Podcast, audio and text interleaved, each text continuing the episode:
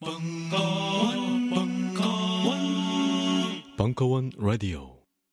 어떤 정치 경제학자의 말이 생각납니다. 역사는 두 번 반복된다. 한 번은 비극으로, 한 번은 희극으로. 하지만 우리는 절망할 필요가 없습니다. 우리는 그 수많은 비극과 희극 속에서 우리가 엄연히 끝까지 살아남을 것임을 언제나 증명했기 때문입니다. 대중문화는 바로 그것의 기록입니다. 강헌의 한국 대중문화사, 온오프라인 서점에서 만나보실 수 있습니다. 그리고 강헌의 대중문화사 시즌 쓰리 십일월 이십팔일부터 매주 월요일 저녁 일곱 시 충정로 벙커원. 박노자, 사회주의 혁명과 적색 개발주의, 이천십육년 시월 삼십일일 강연. 일단 맨 먼저 감사의 말씀을 드리고 싶습니다. 요즘 뭐 숨쉴 전국, 비싼 전국에도 불구하고 이렇게 백년 정의일, 그러니까 이십 세기 과거에 대해서 관심 갖고 와주신 데에 대해서 진심으로 감사드립니다. 근데 사실은 요즘 전국하고 제가 오늘 드리고자 하는 이야기하고 또 일면에서도 또 연관이 있다고 볼 수 있는 여지도 있는 것 같습니다. 그러니까 제가 오늘 이야기 드리고자 하는 것은 이제 사회주의를 지향하는 현면들의 경험, 그리고 는 이제 현면이 개발주의로 이어지는 그런 부분에 대해서인데, 아시겠지만은 여기에서 뭐 팔십 년대를 겪으신 분들도 아마 일부 계시겠지만, 한때 팔십 년대 일각에서는 그런 경험에 대해서는 우리도 따라가야 한다라는 상당히 강한, 말하자면은 그 애착을, 거의 무비판적인 경우도 많았고, 그런 강한 애착을 갖고 계신 분들이 좀 있었습니다. 그런데 이제 구십 년대 초반에는 동구권이 몰락하고 북한이 약체화되고 이러고 나서는 그런 애착이 골이 두려는, 말하자면은 냉전으로 갑자기 바뀌고, 그리고는 그냥 무관심으로 일관이 된 것 같습니다. 무관심의 근본 원인을 보면은 어떻게 보면 체제, 우리 체제가 승리했다는, 아마도 그런 승리감이 아닌가 싶습니다. 저쪽은 약체화되고 배꼽하고 개발이 안 되고 후진선이 돋보이고, 그리고 이대 삼대 세습하고, 말하자면 봉건적인 잔재가 이렇게 극복이 안 된 것이 보이는데, 우리는 근대화를 이루었다. 결국 그런 대조가 하나의 그런 무관심이 원인이 된 거 아닌가 싶습니다. 그런데 요즘은 아까 말씀드린 순실 전국에서 우리가 여실히 볼 수 있는 것은, 사실은 어떻게 보면은 여기에서 칠십 년 동안 개발을 하고 경제적으로 성장을 해도 지배 구조가 많은 면에서는 신자유주의와 정근대적인 요소들의 결합, 이 결합이 이루어져 있다는 부분을 우리가 이렇게 여실히 볼 수가 있었던 것 같습니다. 기본적으로 물론 북한도 마찬가지고 여기도 마찬가지고 봉건적 잔재, 정근대적 잔재는 주를 이뤘다기보다는 그저 하나의 미시문화라고 봐야 되고, 또 이데올로기적 요소 중에 하나라고 봐야 할 것입니다. 그래도 여기에서 우리가 이번에 볼 수 있다는 것이 기업 국가 체제 안에서 기업이 국가를 통치하고, 근데 이 국가라는 집단이 공공성을 거의 획득하지 못하고 말 그대로 사적 패거리, 그것도 안에서는 거의 무속인이라든가 이런 정근대적인 무속, 그 관습 등등이 판치는 이런 사적 패거리가 기업의 주문을 받아 정책을 찍어내는 이런 구조를 이루는 것을 우리가 여실히 볼 수가 있습니다.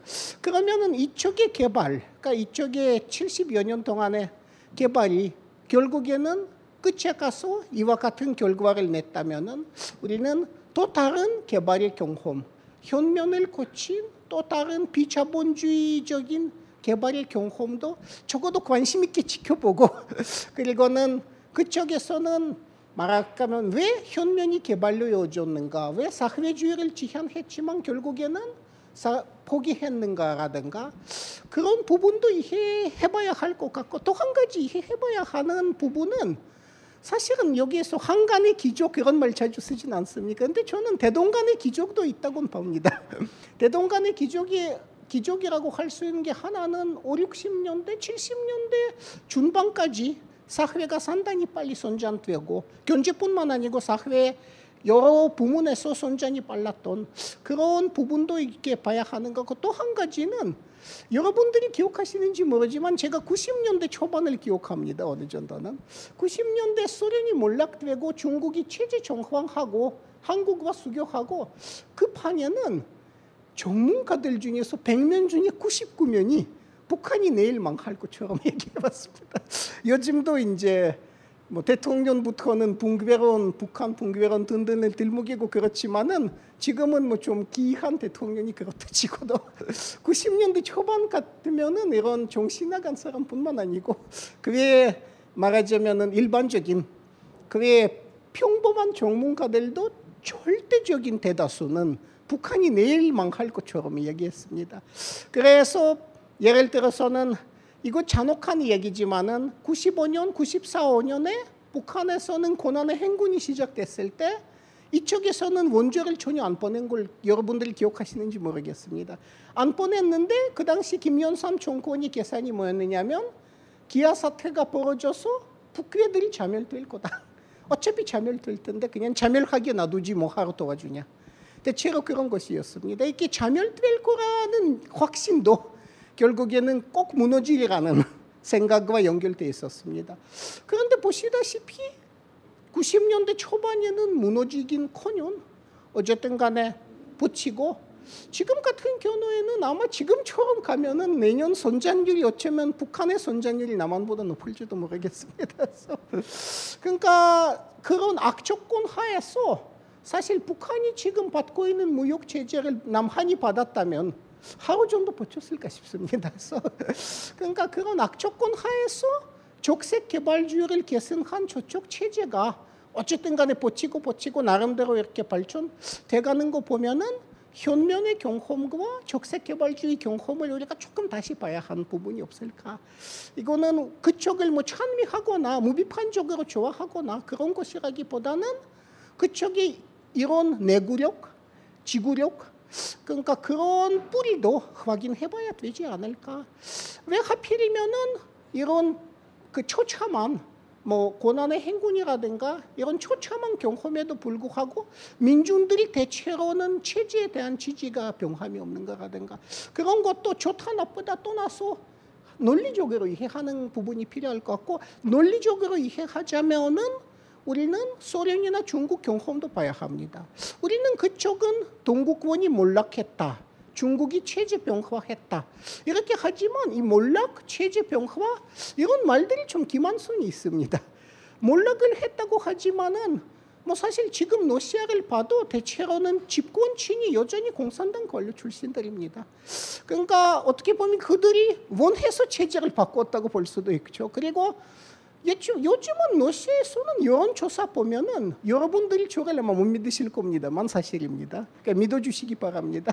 지금도 계획 경제를 지지한다고 하는 사람 보통 오십 퍼센트 넘습니다. 그러니까 계획 경제가 없어진 지 이십 년 됐지만 그거는 계속해서 이렇게도 절반 넘는 사람들을 지지하는 이유가 뭘까? 그리고는 예를 들어서 소비에트식의 정치 체제의 지지율도 음, 조사마다 조금씩 왔다 갔다 하지만 사십 퍼센트에서 오십 퍼센트 이렇게 왔다 갔다 하는 거죠. 그러니까 지금도 몰락했다는 그 체제에 대해서 절반 넘는 사람들이 계속해서 지지한다면 그럼 단순한 몰락이 아니었던 거 아닌가. 거기에도 매력 포인트 뭔가가 있었을 거다. 그래서 한번 매력 포인트를 봐야 하지 않을까.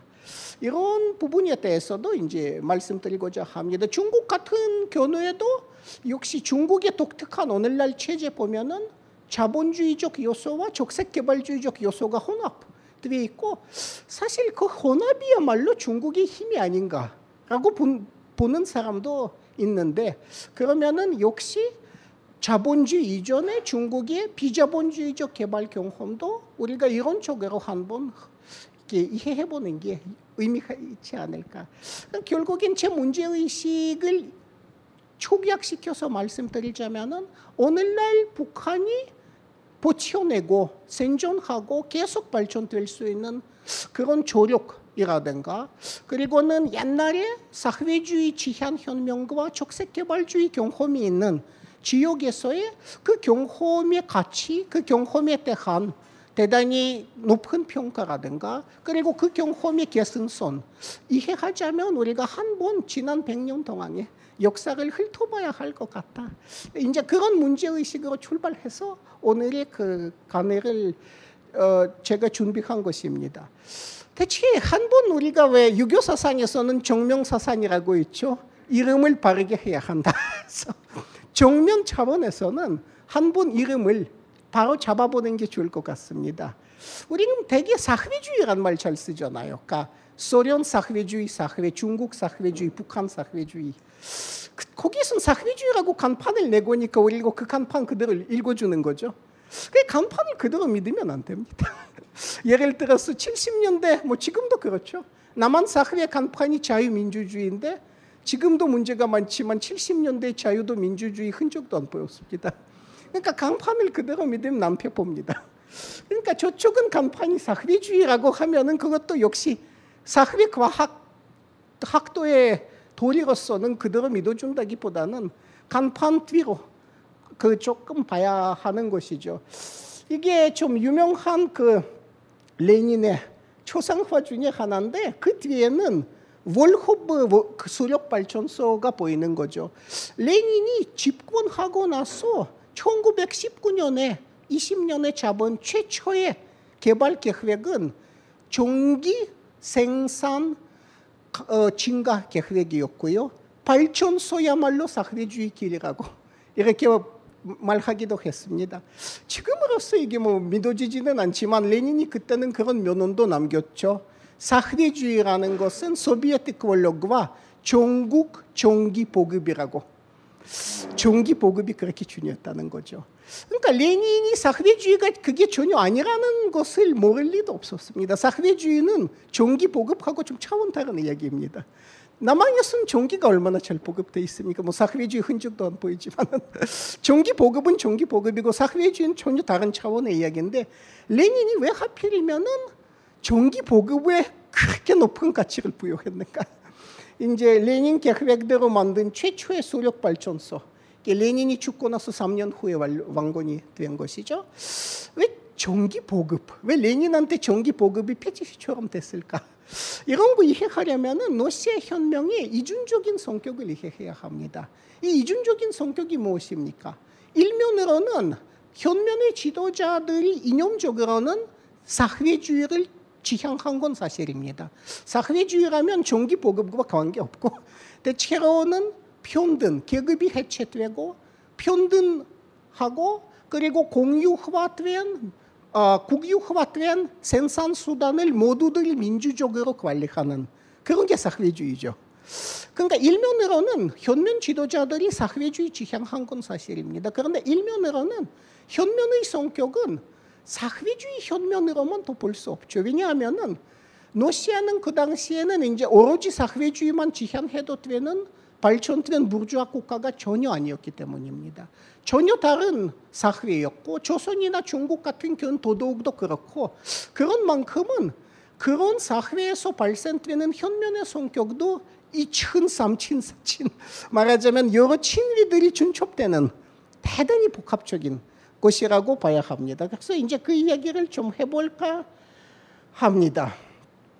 글쎄, 우리는 역시 이게 잘못된 관념 중에 하나는 중국에 대해서야 반신민지 반봉건 사회 이렇게 바로 알고 있지만은 뭐 이렇게 보시면은 그 당시 중국에서는 중국인과 개들이 들어올 수 없다고 외국인 저기에서는 그 이렇게 간 그 내는 게 있지 않았습니까? 그 어, 간판을 이렇게 내는 게 있지 않아서 중국 같으면은 중국인과 개가 들어올 수 없다는 이야기 표지판은 그, 나, 그 나라는 어느 정도 외국 자본, 외세의 침입에 시달렸는가를 상징적으로 보여줍니다. 뭐 중국에 대해서 그게 상식이니까 제가 상식의 말씀을 안 드려도 러시아를 우리가 보통 뭔가 이렇게 강력한 제국으로 상상을 많이 하죠. 왜 그러냐면은 그 당시 조선에서는 러시아는 제국주의적 열강 중에 하나였고 여러분들이 뭐 예를 들어서 학교에서 학교 때부터 악만 파천이니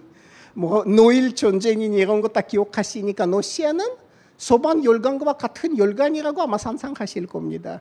이건 전혀 사실이 아닙니다. 그러니까 대한민국과 자유민주주의가 별로 관계없다는 것처럼 그 당시 러시아는 그러니까 이렇게 외형적으로는 열강처럼 모습을 보였지만 이건 실질하고는 아주 아주 달랐던 것이죠.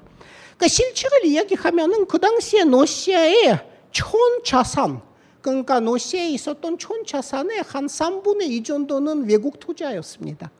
남한도 이 외지에 의해서 급속하게 개발됐지만은 남한 같은 경우에는 차관이었죠. 러시아는 아예 직접 투자였습니다. 여기에 사진 보시면 체코현, 산페테스부르크, 레닌그라드에 있었던 시멘스 회사 공장이죠. 저도 이제 공장 많은 동네에서 태어났는데 그 동네 공장들 보면 다 계보가 있어요. 대부분이 외국 자본. 외국 자본이 세운 공장들이었고 혁명 이후로는 국유화된 거죠. 러시아의 예를 들어서 전기 산업이라든가 전력 산업은 구십 퍼센트 이상 외국 자본 소유였습니다. 그러니까 러시아는 말 그대로 중추병부 국가로서는 외국 자본에 대한 의존이 패심, 어, 패심하기도 했지만은 사실은 일부 개발 센터들이 말하자면은 도심에서는 외국 자본에 의한 개발은 됐지만은 개발이 안 된 농업 지대들이 훨씬 더 컸던 것이죠. 러시아는 혁명 이전에 도시화 비율 보시면 십팔 퍼센트 정도입니다. 뭐 그 당시 일본도 비슷했어요. 그러니까 열강치고 가장 후진적인 열강이었죠. 조선은 그것보다는 아마 십 퍼센트 정도 됐을 거고요. 그런데 예를 들어서는 제전 러시아 말기에 문자 해독률 보시면은요. 여러분들이 저를 믿으실는지 모르지만 사실입니다. 이십팔 퍼센트였죠. 이십팔 퍼센트 문자 해독률은 한국은 어느 시기일까요? 해방 직후. 해방 직후 한국하고는 비슷했습니다. 그러니까 뭐 서구 열강하고는 이건 뭐 비교 자체가 불가능했던 것이죠. 그러니까 러시아 사회는 그만큼은 역사적 자본주의, 자본 축적 센터들하고는 중심들하고는 질적 격차는 우리 산산을 초월합니다. 말 그대로 산산을 초, 어, 초월하는 것이죠. 사회, 사회주의는 아시겠지만 노동자 계급의 이상입니다. 러시아 볼셰비키 당의 주요 지지 기반이 노동자였습니다. 한데 이 노동자들이 잘 조직이 되고 급진화돼서 그렇지 제정 러시아 말기에 러시아에서는 전 인구 중에서는 공장 노동자 비율은 사 퍼센트에 불과했습니다. 그러니까 사 퍼센트에 불과한 노동자 비율이 그 조선의 이십 년대죠 사실은. 그러니까 식민지 시대 조선하고는 거의 비슷했다고 봅니다. 식민지 시대 조선 지식인들이 소련의 경험에 그렇게까지 큰 의미 부여한 이유도 구조적으로 제정 러시아와 조선이 비슷했다는 의식이 하도 강했기 때문입니다. 그러니까 보시다시피 중국에서도 러시아에서도 조선에서는 더더욱 또 자본주의 자체도 아직 발전되지 못하고 세계 체제적으로는 주변부, 준주변부에 몰려있는 상황이 있었고 그리고는 그만큼은 기본적인 부르주아 혁명의 과제들이 미해결 상태에 있었던 것이죠. 부르주아 혁명의 과제라는 게 무엇보다는 농촌, 그러니까 러시아나 중국에서는 대부분의 인구가 농촌에서 살았습니다. 농촌에 선원사회 만들어서 토지를 분배하고 선원사회 만들고 독립적인 자율농, 소농들을 창출하는 게 부르주아 혁명의 과제인데 러시아에서도 중국에서도 해결 가까이도 가지 못했던 것이죠. 그 또 하나의 부르주아 혁명의 과제는 강력한 주권 국가 만들고 말하자면은 주권 국가 독립, 민족 독립, 근대적 민족 국가 만드는 것인데 중국이나 조선, 반식민지나 식민지에서 또 그것이 안 됐던 것은 뭐 뻥한 이야기고 러시아 같은 경우에는 말은 열강이었지만 실제로는 거기에다가 투자를 하고 돈 빌려주었던 프랑스 등의 유럽 열강에 대단히 의존했던 관계였습니다. 뭐 반식민지라고 할 수는 없지만 경제적 의존성이 대단히 강했었습니다. 그러니까 러시아에서도 중국에서도 조선에서도 토지개혁부터 시작해서 여기에서 보시면 중국 토지개혁 때 인민재판, 지주에 대한 인민재판의 좀 잔혹한 장면이죠. 근데 어쨌든 간에 잔혹하지만 이런 것이 중국 사회가 고쳐야 했던 하나의 기본적 근대적 병역이었고 뭐 노시아나 조선도 마찬가지였고 이외에는 농민이 토지를 받고 국가는 어느 정도 자립선을 획득하고 발전할 수 있는 기반 만들고 이런 과제들부터 대단히 시급했던 것이죠. 혁명 지도자들이 지향하고 관계없이 말씀이죠. 혁명 지도자들의 지향은 물론 자본주의 사회에서나 보급될 수 있는 사회주의 이상이었습니다. 레닌 같으면은 뭐 요즘도 이 책 보면 영감이 납니다만 국가와 혁명이라는 그 유명한 책에서 팔십 년대 기억하시는 분들은 그때 아마 지하에서 읽으셨는지 모르겠습니다. 그 유명한 책에서는 레닌이 사회주의 사회 이상을 그려놨습니다. 거기에는 면허 같은 게 있죠. 그러니까 그 조방에서 일하는 여성 말, 말단 노동자마저도 국가를 다스릴 수 있을 것이다. 말단의 노동자도 국가를 같이 다스리고 그리고 생산 수단을 같이 운영하는 이런 민주주의가 완벽해지고 민주적으로 생산 관리하는 사회. 그러니까 레닌이 생각했던 사회주의가 그런 것이었고 사회주의에 국가가 사멸될 거라고 봤습니다. 그러니까 레닌이 생각하는 어, 사회주의 사회라는 것은 이미 자본, 국가, 경제, 우리가 생각하는 경제 자체가 없는 그런 사회였던 것이죠. 그거는 혁명 지도자나 그들을 지지하는 노동자들의 이상이었지만 방금 말씀드린 것처럼 러시아에서만 해도 노동자들이 전체 인구의 사 퍼센트에 불과했고 레닌의 이상을 이해할 수 있는 사람이 그보다 훨씬 소수였고 그리고는 실제로는 무엇보다 부르주아 혁명의 과제들이 시급했습니다. 그래서 결국에는 러시아, 중국, 조선 혁명의 성격은 어쩔 수 없이 지도자 성향과 무관하게는 기본적, 근대적 부르주아 병역을 먼저 해결해야 하는 그런 성격을 가질 수밖에 없었습니다. 또 중추병부 같은 경우에는 그런 기본적인 근대적 개혁마저도 약했던 부르주아지가 해결하지 못하고 노동계급의 전단이 해결해야 하는 그런 욕설이 대부분 주변부 국가에 감지되는 부분이 좀 있습니다. 그래서 이제 예. 일단 혁명이 이루어지죠. 중국, 조선, 러시아에서 혁명이 이루어지는데 여기에서는 우리가 잘 봐야 하는 게 그 정치 투쟁이 혁명 그 자체로 끝나지 않다는 것을 잘 봐야 합니다. 아까 제가 말씀드린 거 말씀 말씀드린 것처럼 사회주의 이상을 품고 있었던 사람은 소수였고 집권 전단 안에서도 그 이상에 대한 해석부터 대단히 다를 수밖에 없었던 것입니다.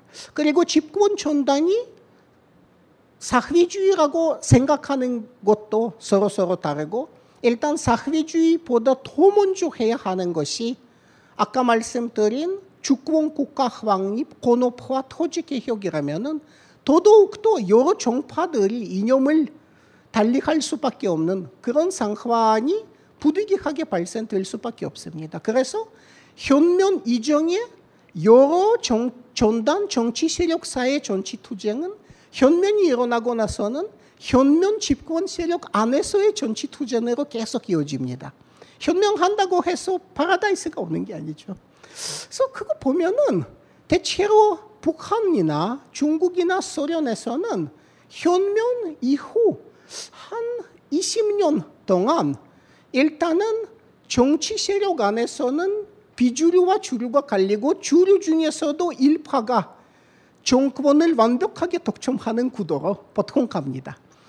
저 북한 같은 경우에는 혁명 이후로 그러니까 혁명이 천구백사십오 년에 시작됐다고 본다면 천구백육십오 년쯤에 이미 일파 지배 구조가 어느 정도 완벽해지는 상황이 된 것이고 육십 년대 말로 가면은 뭐 일파 지배도 아니고 일 인 지배 짐으로 간 거고 칠십 년대 초반은 세습 구도까지 뚜렷해집니다.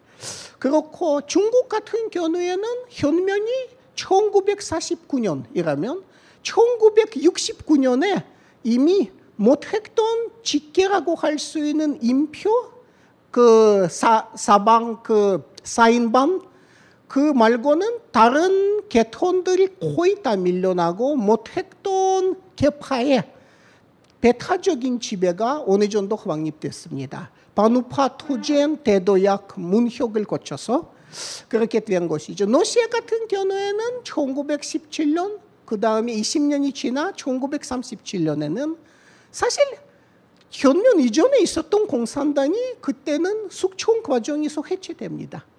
우리는 그런 건 뭐 인식을 못해서 그렇지만 스탈린 숙청 때 가장 많이 다쳤던 거는 바로 공산주의자들이었습니다. 어떻게 보면은 이 세상에 가장 공산주의자들을 많이 죽인 사람 중에 한 명이 스탈린이죠.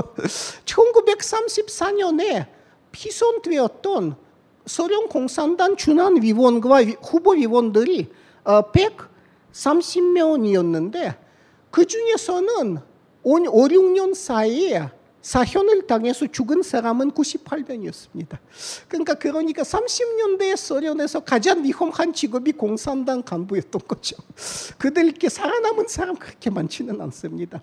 그런데 이렇게도 공산주의자를 많이 도륙해야 했던 이유는 뭐냐면은 당에서 이제 스탈린이 사실 어떻게 보면 영향력이 없는 그다지 이렇게 잘 안 알려진 간부에 불과했던 스탈린의 직계가 권력을 독점할 수 있는 방법이 그 위에 다른 계열들을 신체적으로 죽이는 방법밖에 없었던 거죠.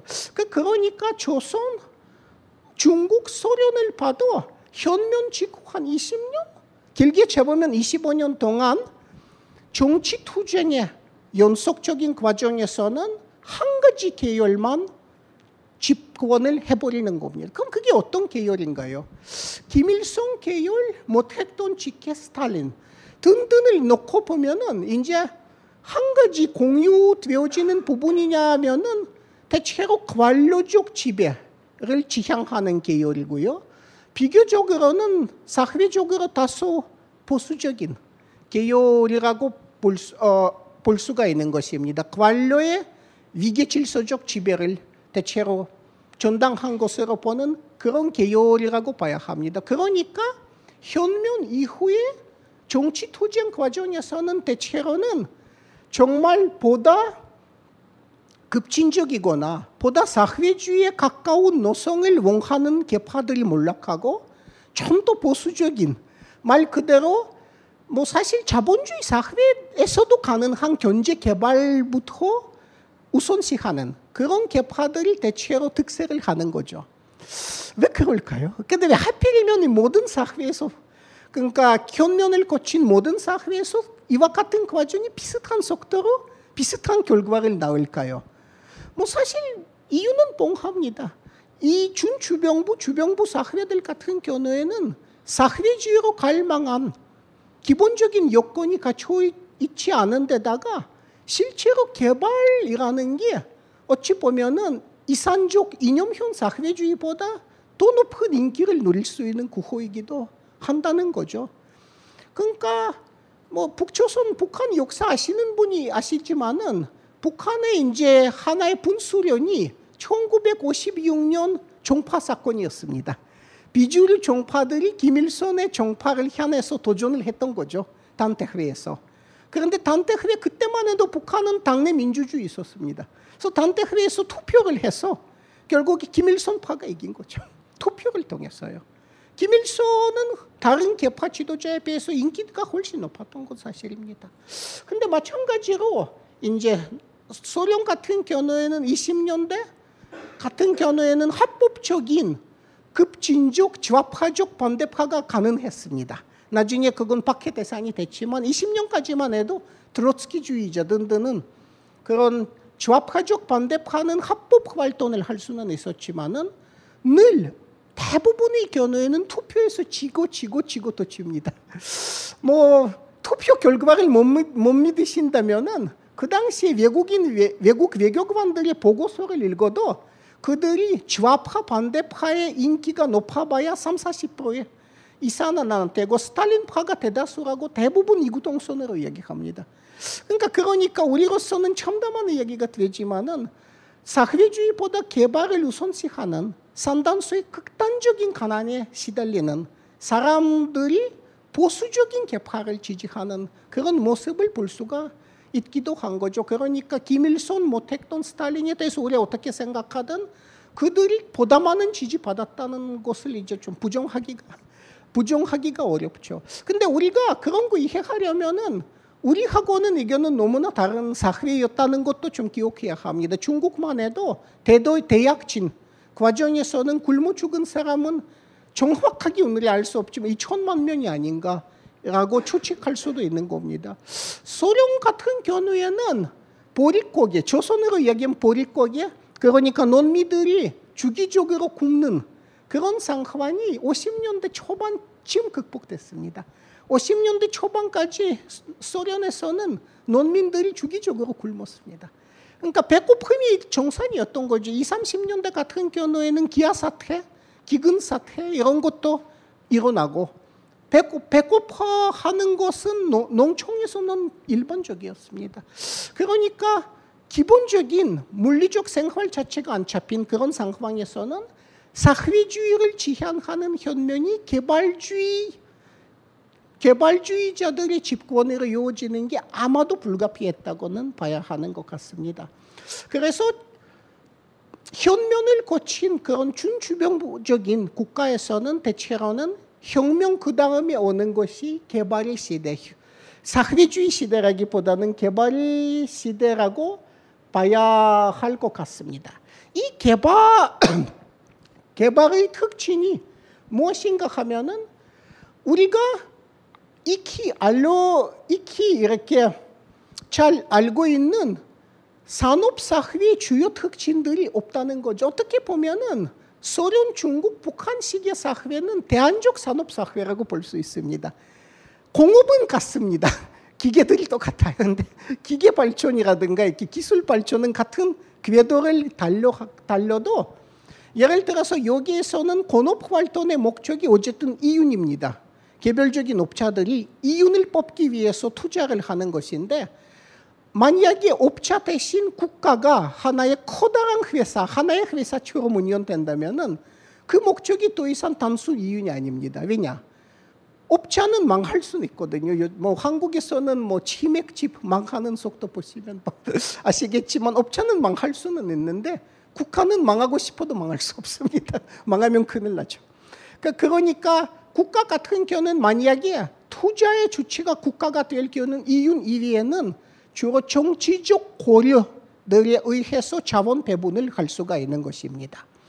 그러니까 적색 개발주의 특징이 바로 그것이죠. 이윤의 적색을 어느 정도 풀어서 필요하다는 판단에 따라 말하자면 저들의 입장에서 보면 과학적인 투자, 과학적으로 자본, 어, 자원을 배분해서 어, 고, 개발을 이끌어 나간다는 것입니다. 그런데 이런 체제에서는 개별적 업자들이 여기에서 이윤을 도모하면서도 인력을 넣고 인력을 넣고 경쟁하기도 하고 또 인력들이 스스로 살 길 찾아 일자리를 넣고 경쟁해야 하기도 합니다. 그런데 어, 대한 산업사회 같은 경우에는 업자가 하나밖에 없죠. 국가. 국가가 밖에 없다면은 사실은 일자리는 더 이상은 경쟁해야 할 대상이라기보다는 배정받는 대상입니다. 노동시장이 없죠. 그저 국가가 적재, 원칙상 적재 적소, 적재를 적소에 배치하는 그러니까 그런 방식으로 노동, 노동할 나이가 되는 사람을 필요한 부서에 보내는 이런 구조가 되는 것이죠. 그러니까 노동시장이 우리가 알고 있는 노동시장이 없고 우리가 알고 있는 이윤, 이윤 모티브, 이윤 동기가 없고 그리고는 자본은 여기에서 시장에서 조달됩니다. 자, 사업, 사업을 하고 싶으면 은행 가서 융자를 받고 해야 하는 것인데 자본시장 대신에 국가 관료들이 자, 자본을 분배하는 이런 것은 이제 대한산업 사회인 것이죠. 그러면은 여기에서 뭐 실패한 체제 이렇게 보는 사람이 있고 그렇지만은 진짜 실패한 체제였을까? 이런 건 좀 의심해볼 만하기도 합니다. 왜냐하면은 이런 대한 산업 체제는 사실 지금 만약에 우리가 오늘날 입장에서 본다면 장점도 꽤 많다고 볼 수도 있는 거죠. 경쟁이 최소화되는 건 사실입니다. 경쟁이 최소화되니까 자본주의 사회에서 예컨대 소비자가 노동자 사이의 경쟁으로 보는 득은 없습니다. 뭐 중국의 구십 년대 초반에 여행간 사람은 아실 텐데 중국의 국영 상점에 가면은 판매원들이 기록적으로 불친절했다는 거. 그건 아마 아실 겁니다. 왜냐하면은 굳이 과잉 친절 보일 필요가 없다는 거죠. 어차피는 철밥통, 연봉한 철밥통이다 보니까요. 그러니까 소비자가 여기에서 노동자 사이의 견제로 노리는 득은 없죠. 한데 자본주의 사회에서는 소비자는 동시에 노동자이기도 합니다. 노동자한테 같은 경우에는 물론 직장 이동이 어려운 만큼은 경직선도 안 좋지만은 일단은 모두들이 정규직이 될 수 있는 사회. 지금 정규직이 한국에서는 젊은 사람들 사이 아마 소수일 텐데 지금 보면 어떻게 보면 장점이면 장점일 수도 있겠죠. 그러니까 말 그대로 보면 소비자한테는 실이 되고 노동자한테는 득이 되는 그런 점들이 있죠. 그리고는 사회 전체를 놓고 본다면은 업체 사이의 경쟁으로 놓는 그런 비효율성은 준한 집권적인 자원 분배는 어느 정도 최소화시킬 수 있는 부분도 분명히 있습니다. 여러분들이 삼성 자동차 이야기는 기억하시죠? 이미 자동차 시장이 포화 상태인데 삼성까지 뛰어들어서 자동차 공장 인허가 받고 그러다가 결국에 이게 어린이한테 인수인계 되는 건지 하여튼 아이엠에프 때 그 큰 문제가 됐습니다. 이거는 자본주의 경제학에서는 준, 그 준첩 투자, 과잉 준첩 투자라고 부릅니다. 이런 체제 같은 경우에는 과잉 준첩 투자를 집권 관료들이 피할 수는 있죠. 그러니까 자원 낭비를 줄일 수가 있습니다. 그러니까 여러 가지 플러스, 플러스들이 분명히 있는 거죠. 그래서 이런 체제가 그런데 잘 나갈 수 잘 나갈 수 있, 어, 있, 어, 있으려면은 일단은 어떤 게 필요하냐면은 준한 집권적인 철저한 통제 같은 게 필요합니다. 왜냐하면은 시장이 통제하지 않은 산업 체제를 그러면 민주적으로 민중들이 통제하지 않으면 위로부터 통제받아야 되는 거죠. 그래서 소련 같은 경우에는 황금기가 언제였느냐면 경제적으로 봤을 때 오십 년대였습니다. 아직까지 준한 집권적 전체 체제가 강력하게 작동되는 그 시기 같은 경우에는 소련에서는 뭐 성장률도 십 퍼센트 나중에 박정희가 달성했던 그 성장률도 그랬지만은 예를 들어서는 노동 생산성 증가율 봐도 그 당시에 미국이나 소득하고는 큰 차이가 거의 없었다고 뭐 없었다고는 봐야 합니다. 어, 그리고는 그 기술 개발의 속도도 자본주의 세계와 큰 차이가 없을 뿐더러 어떤 부분에서는 자본주의 세계를 압도할 수 있었죠. 소련에서는 예를 들어서 최초의 인공위성 그 뭐 최초의 원자력 발전소 요즘 보면 나쁜 것이지만 그러니까 최초의 제트기 이런 것은 오십 년대 육십 년대 초반에 만들 수 있었던 것도 바로 그런 부분이라고 봐야 합니다. 준한 통제가 강력하고 관료들이 어느 정도 통제를 받아 합리적인 자원 배분을 할 수 있다면은 적색 개발주의 체제는 어찌 보면은 효율성으로는 자본주의를 좀 압도할 수도 있는 그런 부분이 분명히 있었던 것이죠. 그래서 오십 년대에는 예를 들어서 중국이 소련 모델을 받아들여서 실험해본 것은 뭐 우연이 아니라고 봐야 하기도 합니다. 뭐 북조선도 오십 년대에 동국권 원조를 받아 나중에 박정희가 도달했던 십 퍼센트 이상의 선전을 했던 거 그것도 우연이 아닐 겁니다. 문제는 그 적색 개발주의 체제의 정치적인 동력, 그 역동성 같은 것이죠. 오십 년대가 지나 육십 년대에 저보대로 소련에서는 관료 체제가 어느 정도 분산되기 시작했습니다. 위로부터의 강력한 통제는 끝났고, 그리고 부서마다, 그리고 집안마다 음, 북한에서 잘 쓰는 말로 소왕국, 작은 왕국들이 꾸며지고 그 완료들이 이제 자원 배분을 합리적으로 하기보다는 본인들이 이해관계에 따라서 하기 시작해서는 소련 체제의 장점들이 빨리빨리 없어지기 시작했습니다. 그래서 오히려 비합리적인 자원 배분이 문제가 되는 것이 육십 년대 이후입니다. 그러니까 집권 세력이 위기 질서적인 통제가 강할 때 이런 시스템은 비교적 잘 나갈 수 있지만 통제가 약화되면은 분산되어 결국에는 비효율적인 자원 배분으로는 계속해서 이제 생산성, 노동 생산성도 더 이상 증가되는 것이 폭이 작아지고 일단은 개발이 이렇게 둔화되는 그런 양상을 좀 보이는 거죠. 그러니까 잘못하면 여러분들이 제가 이 체제, 그런 적색 개발주의 체제를 미화하는 것으로 오해하실 수 있는데 절대 그거 아닙니다. 개발주의 자체는 꼭 미화할 성질의 것이 전혀 아니죠. 적색 개발주의라 하더라도 어떻게 보면은 개발에 투자돼야 할 인력을 어디선가 끌고, 끌, 끌고 써야 됐거든요. 정산적 자본주의, 그러니까 시장 자본주의라면은 인력을 어디에서 뽑습니까? 식민지 착취? 뭐 일본에서의 개발에 필요한 인력을 조선, 대만 착취해서 어, 끌고 낸 부분이 있었고, 그렇죠. 근데 소련이나 중국, 조선 같은 북조선 같은 경우에는 과도 착취해야 할 식민지가 없었던 겁니다. 그러면은 어떻게 해야 합니까? 인력을 농업 부문에서 뽑는 거죠.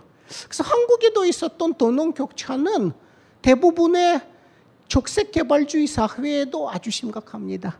농업 부문이 일단 집중 투자 안 하기 때문이에요. 모든 투자는 도시 부문에 집중되고 그만큼은 일단 개발이 빨라지는 부분이 있는 것이죠.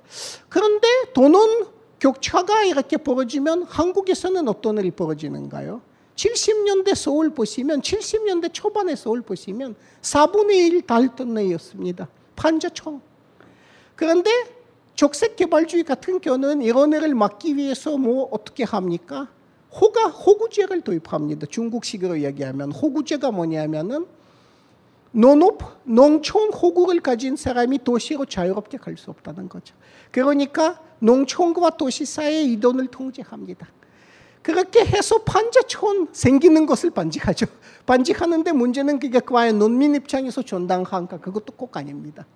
그러니까 말하자면은 적색 개발주의도 누군가의 희생을 강요하는 거 분명히 어, 있는 것이죠. 그 다음에는 또 한 가지 문제, 문제라면은 일단 기술 발전의 중심이 대체로 자본주의 체제 핵심부입니다. 그래서 적색 개발주의 국가들이 그럼 기술을 어디에서 배워, 어떻게, 어떤 식으로 의존받느냐. 대체로는 기술 이전에 어쨌든 의존할 수밖에 없는 것이죠. 대한민국도 개발하면서 외국 기술 계속해서 의존받고 이렇게 살아왔듯이 소련, 중국도 해외 기술에 의존할 수밖에 없었던 것도 사실입니다. 그런 의미에서는 적색 개발주의는 백색 개발주의하고는 본격적 차이는 없습니다. 여기에서 보시면 소련의 최초의 아주 대중적인 자동차 모델 이렇게 만드는 것인데 모델 차시 보면 이탈리아 피아트가 그대로입니다. 그러니까 이태리 기술에 그냥 의존해서 자동차 공장을 만든, 만든 것이죠. 그래서 적색 개발주의는 효율적 부분도 분명히 있었지만은 어떤 면에서는 준한 집권적 통제가 약화되면 비효율성이 증가되고 또 농민의 희생을 강요한 부분이 있었고 어, 핵심부에 대한 존속을 완전히 명할 수 있는 것은 절대 아니었습니다. 그리고 적색 개발주의의 가장 큰 적쇠라면 무엇보다는 군비 문제입니다. 적색 개발주의는 시장 자본주의 입장에서 보면은 없애야 할 적이죠. 그러니까 북한한테는 남한, 일본, 미국이라는 고전된 적들이 있고 소련이나 중국도 엄청난 규모의 군사 부문을 키울 수밖에 없었습니다. 그러니까 결국에는 군비로 나가는 돈이 이런 경제에서는 시장 자본주의 경제보다 훨씬 클 겁니다. 적들이 많고 그리고 미국이라는 실력이 다른 원수를 계속해서 상대해야 하기 때문에 소련 같은 경우에는 총 국민 생산의 한 이십 퍼센트가 군비로 그냥 빠져나갔습니다. 그러니까 결국에는 기술 혁신에 투자돼야 할 돈이 주로 군사 기술로 가고, 그러니까 세계 최고의 탱크나 미사일을 만들 수 있고, 북한 같은 경우는 요즘 인공위성, 미사일 등등 남한보다 잘 만들어도 일반 소비재 보면은 뭐 디자인이라든가 이런 게 뭐 투자할 여력 자체가 없으니까 디자인이 원만이죠. 그래서 말 그대로 최고의 무기, 최악의 소비재, 뭐 이런 이런 식이 되죠. 그리고는 내구재. 내구재 같은 경우에는 또 역시 지속적인 투자해서 기술을 혁신하고 해야 하는데 자전거, 어, 냉장고, 자가용 이런 거. 그러니까 기술 혁신에 투자할 여력이 없으니까 내구재가 엉망으로 만들어지고. 그래서 이런 거 보면은 적색 개발주의에 상당한 그 적쇠라면 적쇠입니다. 잠깐. 그러면은 적색 개발주의는 아까 말씀드린 것을 종합해 보면은 좋은 면도 있지만, 그러니까 비교적으로는 효율적으로 경쟁을 최소화시켜서 노동자들한테는 안정한 일자리 주고 빨리빨리 고속 성장하면서도 노동자를 경쟁으로 돌 괴롭힐 수 있지만, 일면으로는 엄청난 군비내야 하죠. 농민을 괴롭혀야 하죠. 주, 중심부에 계속 존속될 수밖에 없죠. 어떤 면에서는 문제도 많은 겁니다. 그런데도 적색 개발주의에 대해서 왜 이렇게 오늘날 중국이나 러시아에서 노스탈지, 향수병이 강한가? 이런 것은 그러면은 대답이 무엇일까? 이렇게 한 물어볼 수가 있는 것입니다. 지금 보시면은 중국 같은 경우에는 노동자 파업이 한국보다 훨씬 많습니다. 그래서 파업하는 중국 노동자 보면은 이렇게 가두 행진을 하는데 모택동 초성화 들고 다니죠. 경찰한테 이렇게 방패처럼 모택동 초상화 들고 있는 사람한테 뭐 덤벼들진 못하죠, 경찰이 아무래도. 뭐 그런 면도 있지만 그것보다는 모택동 시절에 대한 향수변이 엄청나다는 것도 사실입니다. 그럼 중국에서 모택동 노스탈지, 북한 실제로는 예를 들어서는 북한의 주민들한테 지금 물어봐도 가장 게 이상적인 상태라면 김일성 시절처럼 배급이 잘 되는데 그것보다 양을 좀 늘려서, 늘려서 그리고 어느 정도는 민간 시장 허용하고, 그러면은 이산적 사회라고 보는 거죠. 그럼 왜 김일성 시절이 향수, 향수 대상이 될까? 그리고 러시아 같은 경우에는 왜 절반 넘은 러시아 사람들이 계획 경제를 갖기 원할까? 그러니까 소비재를 욕망으로 만들었는데 말이죠. 그 이유는 사실 아주 간단합니다. 개발 과정에서는 민중들한테 제일 고통스러운 것 중에 하나는 기천 공동체 해체 과정입니다. 뭐 한국이 칠십 년대 다 기억하시죠? 마을 공동체가 해체되고 농민들이 짐 꾸려서 서울로 통해서 이렇게 서울로 유입되고 판자촌으로 가고, 공장에서 초과 착취 당하면서도 연대하기도 힘들고 노조 꾸리는 것도 조차가 불허되고, 그러니까 시골 공동체가 고통스럽게 이렇게 해체되는 과정들이 다 있지 않습니까? 그건 이제 시장 개발주의죠. 적색 개발주의는 어떻게 하냐면은요, 민중들을 포섭을 하죠. 뭐 민중들이 운영하는 사회는 분명 아닙니다. 그 관료들이 운영하죠. 근데 민중들이 잘 포섭됩니다. 그래서 김일성, 모택동, 스탈린에 대한 지지가 엄청 높았던 게 그거죠. 그러니까 포섭되는 방식이 뭐냐면은 도심에서도 농촌 공동체 같은 것을 재현시키는 겁니다. 사실 중국의 소위 직장 단위를 여기에서 이렇게 보시면은요, 단위 안에 다 있습니다. 일단 직장 배정만 받으면 공장 단위 안에서는 병원이 있지, 아이 학교 있지, 다 있습니다. 필요한 거 다 있으면 밖에 안 나가도 됩니다. 어떤 경우에는 중국의 직장 단위에서는 직장 세습도 가능합니다. 그러니까 말 그대로 본 평생직뿐만 아니고 세습지가 되는 것이죠. 그게 안전적이지 않습니까? 그러니까 중국인, 그러니까 중국 노동자 입장에서 보면은 옛날에 촌락 공동체가 거기서 그대로 살아 숨쉬고, 일면으로는 물론 직장 이동이 어렵고 상사하고 트러블이 생기면 끝이 아니고 뭐 이런 거 계속해서 눈치 봐가면서 살아야 하는 아주 좁은 공동체 이런 것이지만은 일면으로는 굶어 죽기는커녕 뭔가 무난하게 굴기, 굴기만 하면은 평생 잘 살고 자손들도 번성할 수 있는 공간이기도 하죠. 안락하죠. 어떤 면에서 아주 안락합니다. 뭐 소련도 사실 이 정도까지는 안 갔지만 직장 세습은 없었습니다. 이 정도까지는 안 갔지만은 평생 뭐 제가 알고 있는 예를 들어서 제 부모 세대의 대부분의 소련 사람들은 평생직을 당연시 했습니다. 평생직을 당연시 했고 그리고 직장은 정말 집 같았습니다. 그러니까 직장으로 아이를 봐줄 사람이 없으면 직장으로 데려가서 동료들이 봐주고 라든가 저도 그런 경험이 있습니다. 그러니까 제가 어렸을 때 일단 어머니가 이제 저를 가끔 직장에 데려가고 동료들이 못 봐주고 그랬었죠. 그래서 직장에서는 아이도 같이 봐주고 어려운 일이 있으면 동료들한테 돈을 꼬주고 뭐 어려우면은 한국 사람들이 뭔가 급, 급전이 필요하면 사채업자한테 가겠죠. 사채업자한테 가거나 은행 가길 텐데 소련 같은 경우는 급전이 필요하면 직장에서는 노조, 노조위원회가 꼬줄 수도 있고 그냥 도움 줄 수도 있었습니다. 그러니까 뭔가가 직장에서 모든 고민이 다 해결되어지고 뭔가 어려운 일이 있으면 노조가 도와주고 그리고 해고가 거의 불가능했습니다. 해고하자면은 직장 지배인이 사인하고 그 다음에 지배인 밑에다가 노조위원장 사인이 필요했습니다. 그러니까 노조가 싫으면 해고가 안 되는 거죠. 그래서 한국에서 이런 직장이 있는지 모르겠습니다. 이렇게 노조위원장이 자기 직권으로 해고를 막을 수 있는. 그러니까 어떻게 보면은 그러니까 요즘 미르 재단 때문에 미래라는 말이 별로 인기가 없겠지만 러시아에서 미래라는 게 무슨 뜻이냐면 시골 공동체입니다. 그래서 어떻게 보면 미래라는 슬라브족의 전통적인 시골 공동체가 도심에 그냥 그대로 재현이 된 것이죠. 그럼 대부분의 입장에서 본다면은 그러니까 비록 소비재가 엉망으로 나오고 내구재가 별로 보기가 안 좋고 디자인도 어쩌고 그리고 식량 공급소에 가서 좀 길게 줄 서야 되는 게 별로 안 좋은 것이죠.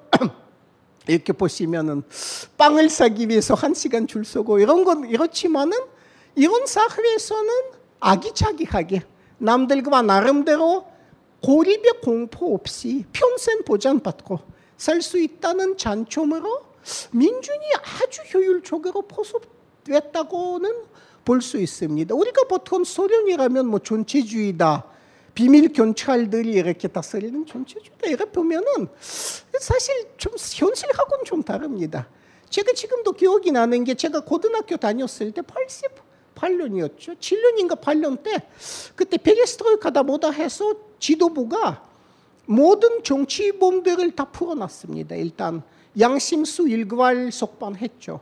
근데 제가 그때 양심수는 몇 명이었는가 한 궁금해서 신문에서 봤는데 정치적, 정치적 문제가 형벌받아 수감 중인 사람이 소련의 인구는 기억나시는지 모르지만은 이 억 이상이었습니다. 그러니까 이 억 이상 인구의 나라에서는 양심수는 이백 명 정도 됐거든요. 그러니까 극소수 대부분이 민족주의, 분리독립 민족주의자들이었죠. 그러니까 양심수가 이 정도, 그러니까 정치적 자유가 없는데 양심수 이 정도밖에 안 되는 이유는 아주 효율적으로 이런 평생 직장, 뭔가 미르 공동체 같은 평생 직장이 대부분을 아주 잘 포섭을 했기 때문이죠. 그러니까 적색 개발주의 사회는 전 사회주의라고 안 부르지만은 어쨌든 친민중적인 부분이 컸고 민중을 대단히 잘 포섭했다고 봐야 합니다. 반대로는 남한 사회를 예를 들어서 보면은 민중에 대한 포섭은커녕 기본적 배려가 개발 과정에 거의 없었던 것이죠. 뭐 기억하시는지 모르지만 남한에서는 최저 임금이 최초로 책정된 것도 팔십 년대 후반입니다. 뭐 복지 제도는 고사하고 뭐 북한 같은 경우에는 이미 육십 년대 초반에 무상의료, 무상교육이 다 돼 있었는데 여기서는 아직은 뭐, 뭐 남은 과제죠. 그러니까, 그러니까 뭐 일장일단이라고 봐야 합니다. 여기에 내구재를 포함한 소비재를 못지게 만들지만 예를 들면 고립화된 노동자 입장이라든가 복지 혜택을 받지 못하는 대부분의 서민 입장에서 보면은 예를 들어서 이런 공소비, 그 적색 개발주의 사회 공소비가 부러울 수도 있죠. 여기에서 보시면 소위 문화의 군존입니다. 밑에 보시면은 소련 같은 경우에는 사적 소비는 대단히 옥죄되어 있어, 옥죄되어 있었습니다. 소비할 게 별로 없었고, 그래서인지 독서 문화가 번성했습니다. 그 책 말고 소비할 게 없으니까. 그 대신 도서관들이 아주 많았습니다. 그래서 할 게 없으면 책이나 읽고 뭐 이럴 수가 있었는데, 사소비는 대단히 옥죄되었지만은 각촌의 동아리, 도서관, 뭐 체육장, 문화궁전 이런 것이 대단히 번성했습니다. 그러니까, 그러니까 한국에서는 아이를 네, 세네 군데 학원에 보내고 엄청난 돈을 쓰지만, 저는 소련에서 자랐을 때는 과외활동 아주 많이 했습니다. 뭐 체스 두고 뭐 고고학 같은 거 하고 이런 거는 다 해도 돈 한 푼 낼 필요 없었던 것이죠. 공소비는 최대화되어 있었습니다. 그 대신 빵을 사기 위해서는 줄 서야 됐던 것이죠. 그러니까 어떻게 보면은 결과는 똑같은데, 그러니까 소비에 들어가는 돈이 똑같은데 소비의 형태가 다르다는 것이죠. 쉽게 이야기하면은요. 어떤 게 더 좋은지 저도 이렇게, 저 같으면은 차라리 공소비가 더 많으면 더 좋은 건지 모르겠습니다. 근데 문제는 무엇이냐면, 저같이 이렇게 뭔가 그다지 소비에 무관심한 사람 입장에서 보면 차라리 공소비가 극대화되고 사소비가 최소화돼도 저는 좋습니다. 저는 뭐 그다지 뭐 자본주의에 대한 욕망이 없었어요. 한데 일단은 이런 사회 유지의 제일 큰 문제는 뭐냐면은, 가장 이 사회를 바꾸고 싶은 사람들이 누구냐면 역설적으로 이 사회를 운영하는 사람들입니다. 관료들이죠. 왜 위로로부터의 현면이란 말이 있지 않습니까? 남한에서도 신자유주의를 가장 도입하고 싶은 사람이 누구였습니까? 재벌급 관료죠. 남한 신자유주의가 뭐 민중이 원해서 생긴 건 전혀 아니지 않습니까? 신자유주의를 삼성, 현대, 엘지와 그들한테 존속되는 관료들이 도입시킨 거고요. 아이엠에프를 위기를 이용해서. 소련이나 중국도 마찬가지로 체제 정환의 주체가 누구예요? 관료 세력이죠.